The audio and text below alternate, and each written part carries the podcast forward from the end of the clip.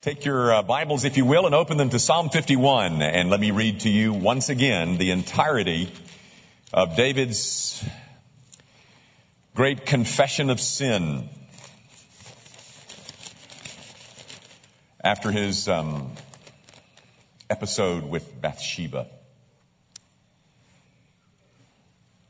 You follow as I read, beginning at verse 1, and we'll read through the end of the psalm. Have mercy on me, O God, according to your steadfast love, according to your abundant mercy. Blot out my transgressions. Wash me thoroughly from my iniquity and cleanse me from my sin. For I know my transgressions and my sin is ever before me. Against you, you only have I sinned and done what is evil in your sight, so that you may be justified in your words and blameless in your judgment. Behold, I was brought forth in iniquity, and in sin did my mother conceive me. Behold, you delight in truth in the inward being, and you teach me wisdom in the secret heart. Purge me with hyssop, and I shall be clean. Wash me, and I shall be whiter than snow. Let me hear joy and gladness. Let the bones that you have broken rejoice. Hide your face from my sins and blot out all my iniquities. Create in me a clean heart, O God, and renew a right spirit within me. Cast me not away from your presence, and take not your Holy Spirit from me. Restore to me the joy of your salvation, and uphold me with a willing spirit. Then I will teach transgressors your ways, and sinners will return to you. Deliver me from blood guiltiness, O God O God of my salvation, and my tongue will sing aloud of your righteousness. O Lord, open my lips, and my mouth will declare your praise. For you will not delight in sacrifice, or I would give it. You will not be pleased with the burnt offering. The sacrifices of God are a broken spirit and a broken and a contrite heart. O God, you will not despise. Do good to Zion in your good pleasure and build up the walls of Jerusalem. Then will you delight in right sacrifices, in burnt offerings, in whole offerings, then bulls will be offered on your altar. The grass withers and the flower fades, but the word of our God, it, it endures forever. I need to begin this morning with a, with just a, a, a word of clarification or explanation because I'm afraid I'm about to confuse you and I don't want to do that. So let me, let me try to start with a piece of clarity. As you know, I think most of you do, that I, I am in a little three-part series on, we're looking at Psalm 51, and Psalm 51 is the psalm that David wrote after his, uh, his moral breach, uh, the earthquake, uh, known of adultery, with Bathsheba and, and ultimately having her husband killed. This is the psalm that he wrote in response to the visit of Nathan, you recall. Nathan the prophet comes to David and tells him a little story about a man who has a whole lot of sheep. But there was a man who had only one sheep, and a visitor came to town to visit the rich guy, and he took the one sheep from the poor guy. Instead of taking one out of his flock, he took the one poor ewe lamb. Remember that? And so, it, and finally, David says that man needs to be, needs to be killed. And Nathan points at David and says, David, you're the man. You're the one, David. And David, David humbles himself in repentance. And then he writes Psalm 51. I tried to point out two weeks ago, I tried to be clear about this two weeks ago. I, I missed last week, as you know. I was with my my newest grandchild. But I tried to point out two weeks ago that um, the psalm and my sermon, really the whole sermon series, is aimed at Christians. Christians who, who have blown it. Christians who have done things that they don't want the rest of us to know about. We've all got those things. We've all got those things stowed away in some closet, hanging there as a skeleton that mocks us, but this is, this is, this is a psalm written by a Christian. This was a sin performed by a Christian, done by a Christian. by a believer. And this believer comes back to God. And, and, and that's what the, the whole series is about. Coming back to God after we've blown it. After we've done something that, that has produced this estrangement between us and the God that we love. However, you're going to notice in my sermon this morning, you're going to notice, you're going to notice times that, that you think, well, is he talking to Christians or is he talking to non-Christians? Is he, is he asking Christians to come back to God or is he, is he talking to non-Christians who need to come to God for the first time? That confusion will exist because I will be doing both. And the reason that the, that the confusion exists is because, guys, the mindset that exists when a person comes to Jesus Christ for the first time, and the mindset that exists when a person comes back to God after they've blown it so badly, that mindset is similar, yea, even identical. It's the same mindset. And so that mindset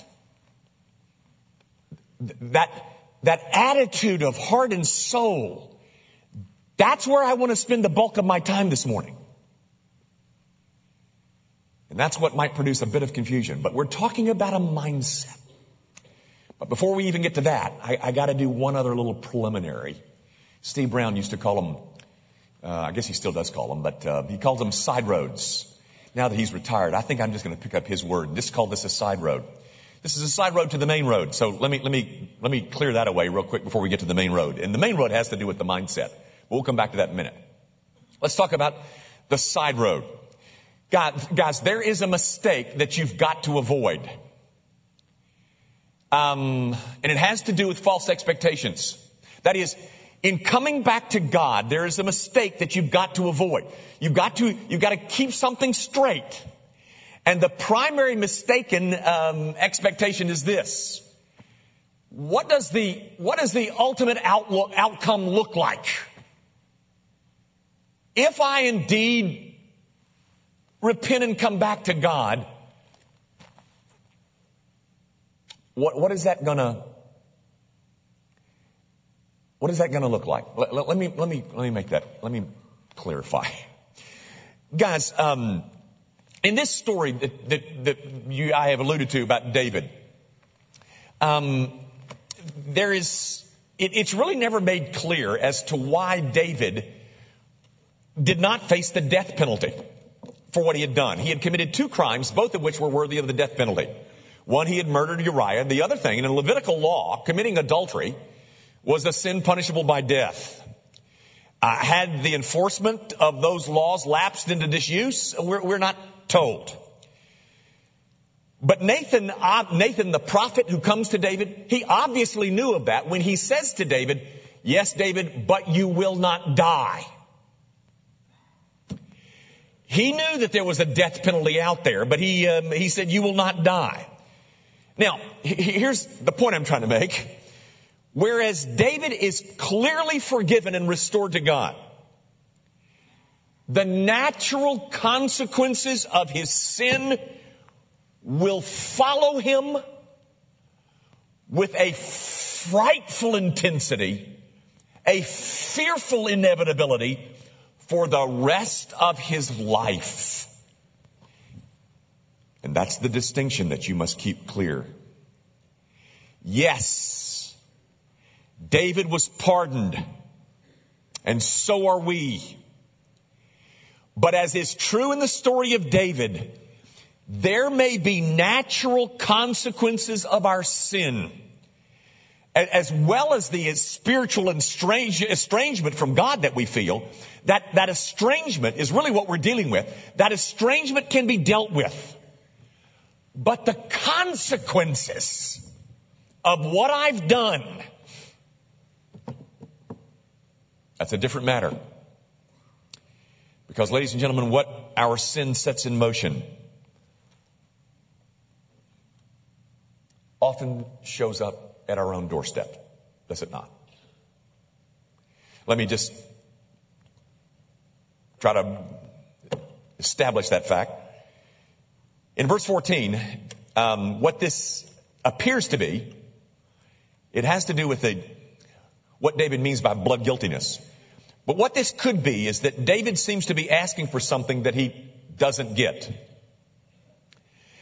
He seems to be asking here for, hey God, could you possibly, or would you, would you consider just forgetting the whole thing? Just give me a mulligan. And yet, I think you know this. The, uh, the pregnancy doesn't go away. And not only that, from this point forward in the life of David, his family absolutely shreds. You remember the story about Amnon, who sexually violates his sister Tamar? And then Absalom kills Amnon. And then Absalom is sent into exile. And when he comes out of exile, he leads a rebellion against his father David. All of that after he was forgiven. You cannot mis- you cannot confuse forgiveness with exoneration. The forgiveness indeed is forthcoming, but the consequences is an entirely different matter. You know, just as somewhat of an aside, this is where I think we make mistakes as parents. When our kids do something that is awful, should we forgive them? Why, of course we should forgive them. Should we restore them? Why, of course we should restore them. Should we love them and, and, and apply grace to them? Of course we should. But ladies and gentlemen, then what we do next is we step in, write a check, and, and shield them from the consequences of what they've done. God doesn't do that. Nor should we. But because we can, but because we can write the check, because we do have connections, we prevent our children from experiencing the, um, the same consequences that David had to experience. I'm saying, guys, when it comes when it comes to this subject of coming back to God, if you have the expectation that your repentance is going to include that all of the consequences are washed away, you're mistaken. And it's not going to look like that. It's not going to look like, ah, it never happened. There will be consequences. Because sin always has some surprises down the road in terms of, in terms of consequences. You know, this, our, in the words of our famous resident theologian, Landon Ditto, he says, he says to the junior hires, sin always takes you places that you don't want to go. It does. So I'm trying to clear away that false notion. We're not talking about that, ladies and gentlemen. You can't confuse forgiveness with the consequences of our sin. Now, Having said that, let's move to what, what I want to spend the rest of our time on, the bulk of our time, and it, and it has to do with this mindset. Uh, a mindset of a man who wants to come back to God. What does that man look like? The man who is gripped with his sin and wants to come back to God, what does he look like? Well, he is portrayed for you, gang, in this psalm. So let's, let's take a look at, at what the guy looks like. And by the way, this is this is where we begin to see why David is called a man after God's own heart. Because primarily, what you find is he's not concerned about the, the social or the familial or even the political consequences of his sin. He's not worried about his reputation or his career. The, the thing that controls him, the thing that is most important to him is the reestablishment of his fellowship with God. That's his concern. Uh, you'll never find him mentioning anything else in this whole psalm. Guys, um, look at verse 11 and 12. Cast me not away from your presence and take not your Holy Spirit from me. Restore to me the joy of your salvation and, and uphold me with a willing spirit.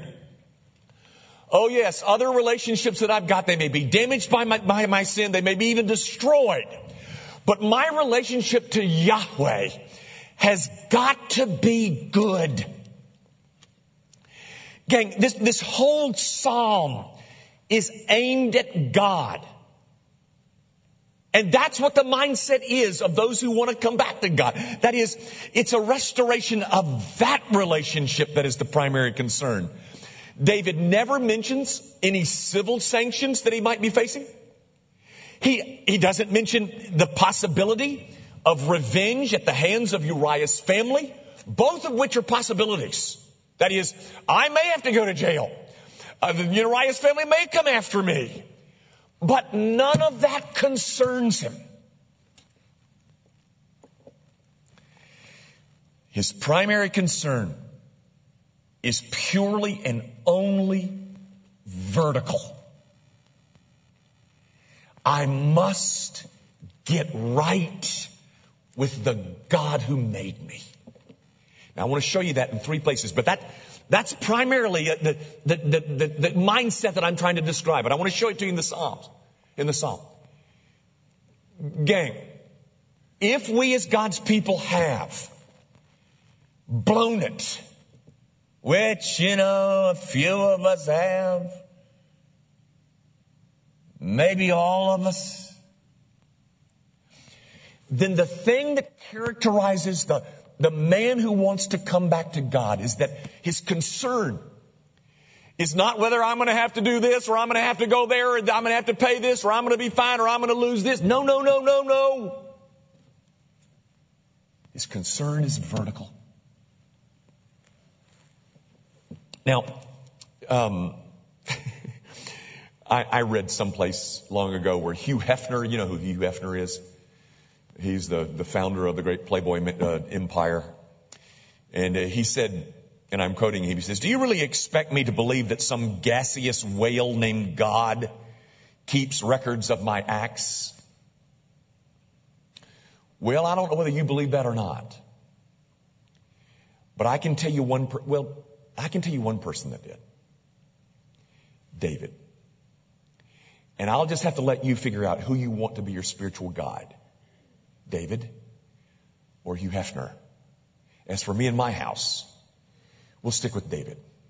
Now let me show you three evidences of the, of the thing that I'm trying to make clear. That the mindset is purely vertical. Let me show it to you in the Psalm. First of all, look at verse 2, and I'm going to combine that with verse 7. He says, Wash me thoroughly from my iniquity and cleanse me from my sin. Verse 7. Purge me with hyssop and I shall be clean. Wash me and I shall be whiter than snow. And do you see that? In both of those verses, he's talking about being washed, getting clean, getting clean. Exactly what parts of David do you think he saw as being dirty? His hands? His ankles? His ears? No, guys. David sensed that sin had, had done something to him that was a, was an inner uncleanness that had to be, had to be cleaned up. And only God could do that. It wasn't his outsides, it was his insides. You know, I had breakfast just recently with a young man who has come to know Christ in the last year and a half. And one of the privileges of my job, I'm telling you. And I have a lot of privileges in my job, but one of the privileges in my job is that I get to hear these stories. But we went out to breakfast one Saturday morning, and, and this young man has been a Christian about a year and a half, and and um, he came to. I mean, you can't believe what he was into. You just can't believe what your children are into. I mean, or some of them, let's say. And um, he came to know Christ at, at a, in, a, in his own apartment at night. And he said the next day when he went back to um, the fraternity house, which was, you know, the center of all of his filth, or excuse me, all of his sin. I, I just stole my thunder. But he said that the, the one thing that struck me when I walked into the, into the fraternity house was filth. That was his word. filth. It's just filth. Purge me with hyssop. Cleanse me and I'll be clean. You know, guys, I'm not a student of Shakespeare and I don't want to pretend to be one, but um, parts of Shakespeare everybody knows. You know, the, the um, Macbeth, after Macbeth and Lady Macbeth had murdered Duncan in, in Act Two, Macbeth performs this soliloquy when he um, when he sees the dagger, and I'm going to try to do my best impersonation of of Shakespeare, but this is what he says: "Is this dagger that I see, its handle turned toward my hand?" Come, let me clutch thee. I see thee still, but I have thee not. Art thou, foul weapon, sensible to feeling as well as to sight? Or are you a dagger of the heart, a false creation proceeding from an overheated mind? At first, Lady Macbeth made fun of him and said that he was a fool. But then, as you know, in Act 5, later on in Act 5, late one night, she can't sleep. And she makes her famous plea when she says, Out, out, damned spot. What was that, ladies and gentlemen? What kind of uncleanness was that? Was it in her hands?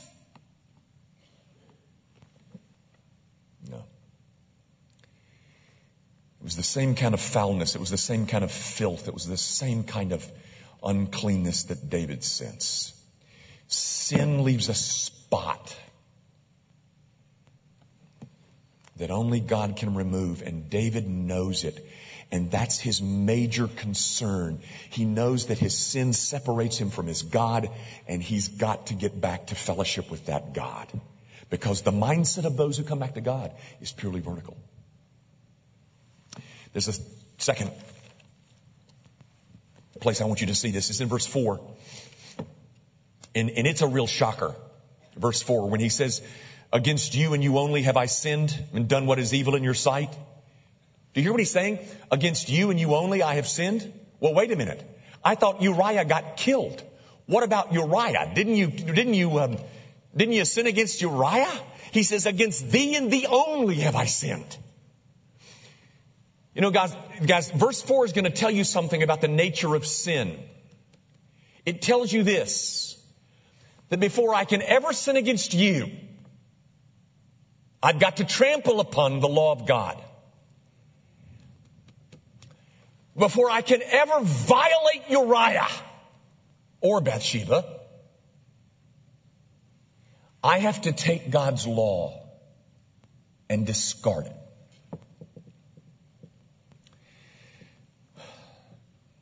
Guys, all I'm simply trying to demonstrate is that you see that uppermost in David's mind is that he's seeking to return. Oh, my sin against my spouse may be a very serious thing. My sin against a friend or my sin against my parents. But that's not the real issue. The real issue is that I've sinned against God. And that's what David is saying in verse 4. And thirdly and finally, because he's still not done, in verse 5, he says, Behold, I was brought forth in iniquity, and in sin did my mother conceive me. In the midst of all this, David senses that corruption is at the very center of his nature.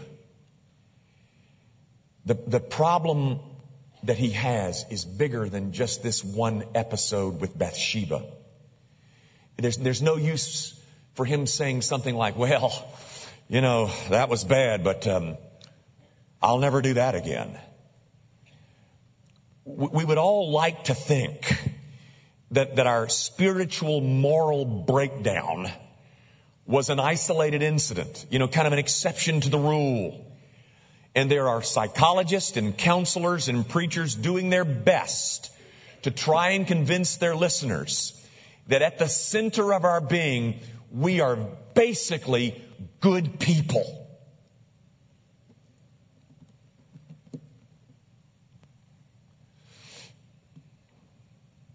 Well, not according to David. He said, I was brought forth. I was born a child of rebellion.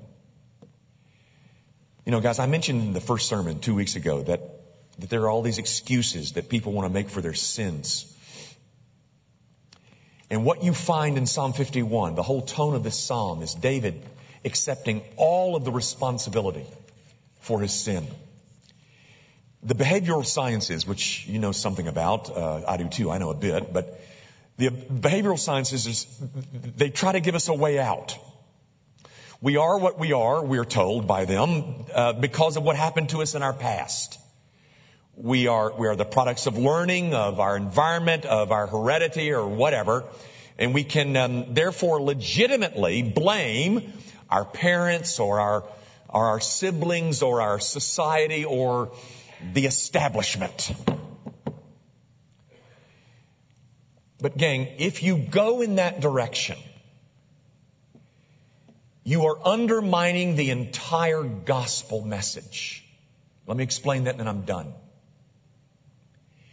If you go in that direction to try and shift the blame away from your corrupt heart, that's mentioned in verse 5,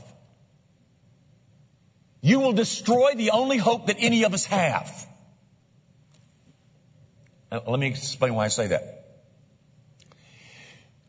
Gang, the, the, the basis of God's forgiveness to us is never, oh, I can hardly be blamed under the circumstances that I faced. Folks, extenuating circumstances do not constitute a basis for mercy. Mm. David could have said, Lord, all the other kings are doing it. Or, I was under some very stressful times. Or, if you only knew my childhood. He, he doesn't make any of that sort of plea because he knows that his only hope is to be found in the character of God. He says in verse 1, Have mercy on me, O God, according to your steadfast love, according to your abundant mercy. He recognizes that it is only God's miraculous grace that can cleanse that defiled nature that he knows he has. Guys, your sins, our sins may be as miserable and as horrific as were David's, or, or maybe not. But whatever the case, our hope is to be found in God and God alone. He can pardon and cleanse because of who He is. He is a, a righteous God and Savior, says Isaiah. He, he, he can, there's a remedy not because I deserve another chance. I don't. None of us do. But he can cleanse because of who he is.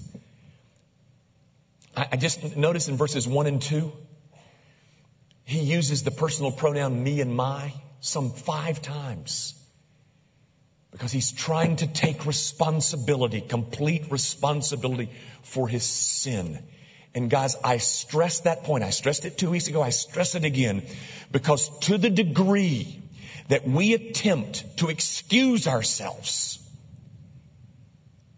then to the same degree, we are not trusting in the righteousness of the Savior to cleanse us from our iniquitous heart.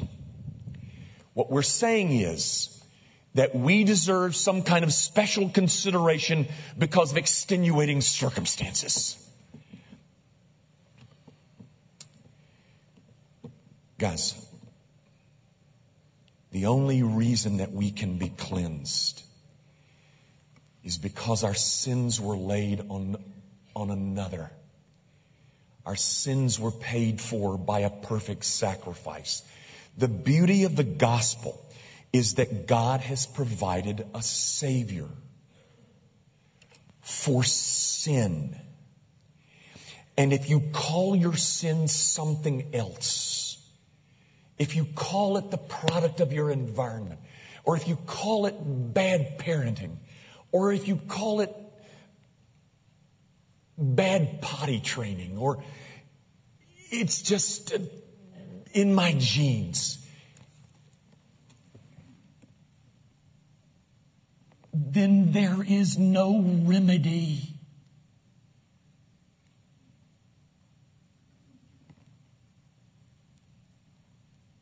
There's no pill for bad genes. But if you call it what God calls it,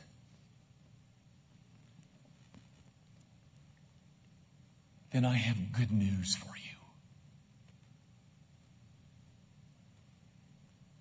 There is a fountain filled with blood, drawn from Emmanuel's veins. And he who plunges beneath that flood loses all his guilty stains.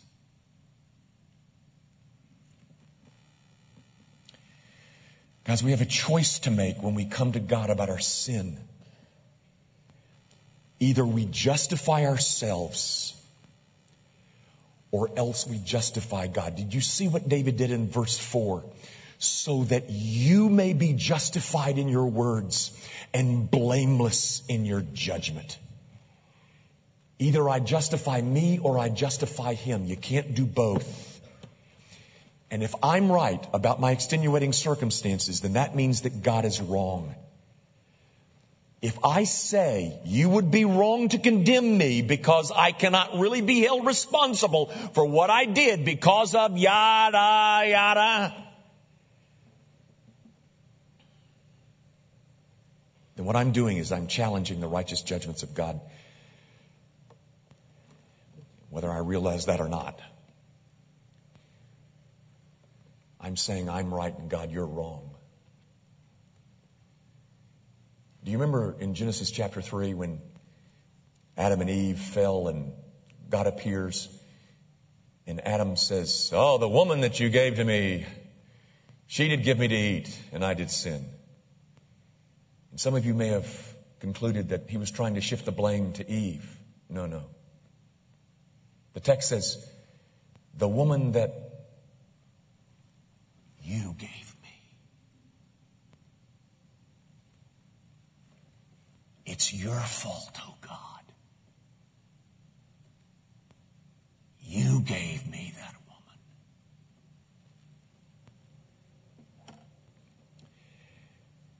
And what you're doing is you're not asking God to forgive you. You're asking Him to excuse you.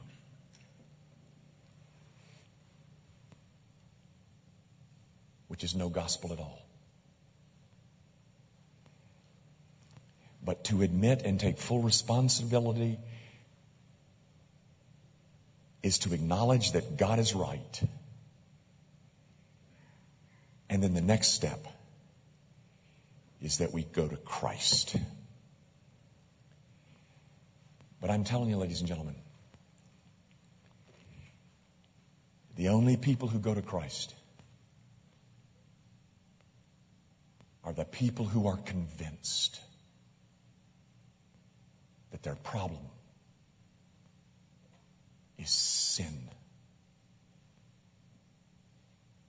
And that only a Savior can heal. I'm going to tell you a story as I close, and I'm going to use a name, and I think he wouldn't mind. I don't think he would mind me using his name. Uh, I may get sued for this, but I doubt it.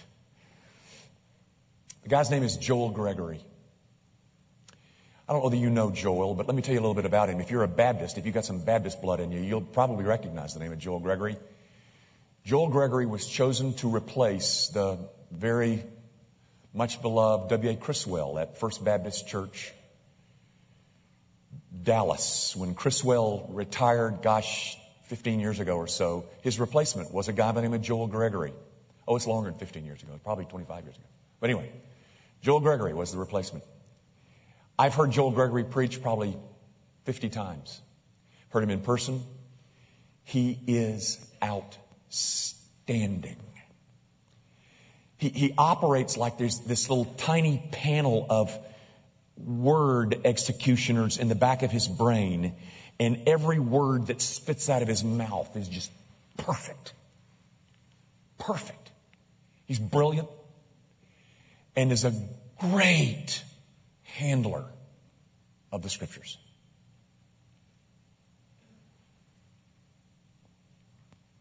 Joel Gregory is no longer at First Baptist Church of Dallas. He got in trouble. I, I think I know the details. I'm not even going to tell you the details. It was some kind of sexual dalliance. And of course, he was let go. Last I heard of Joel, he was selling, this is honest truth. He was selling funeral plots. By the way, it's in his book. He tells this in a book that I have in my, my library. He was selling funeral plots.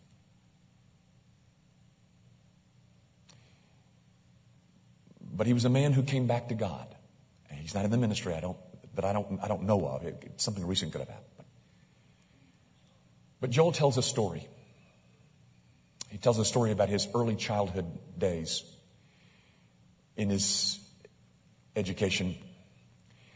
He said, there are a lot of us who remember an experience from our early grades in school when the teacher would come into the class and she would say, now boys and girls, I want you to do your best on these achievement tests because these are going to go on your permanent record.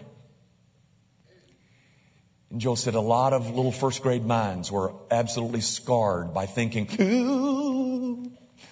and, and it conjured up that there was down deep in the bowels of the Board of Education this vault where the records were contained that would follow you all the days of your life.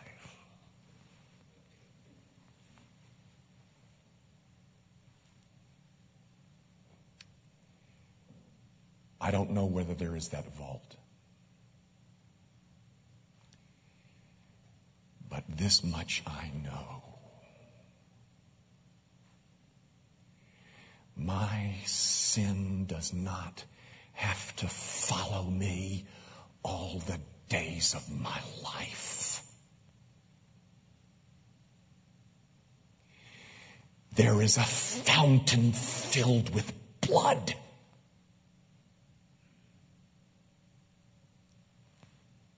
Drawn from Emmanuel's veins.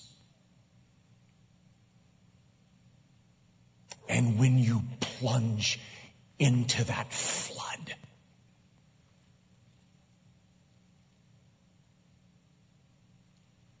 lose. You lose. You lose. All of those guilty stains. That's our hope, ladies and gentlemen. That's our confidence. That's our trust in the great healer whose name is Jesus. Our Father, impart to your people the great assurances and hope of a path that exists back to you. A path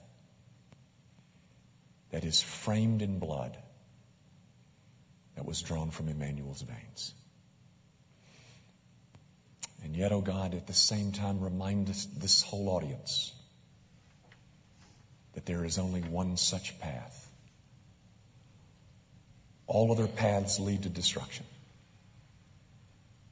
This path leads to restoration and life. Might we see it in all of its burning beauty, even now.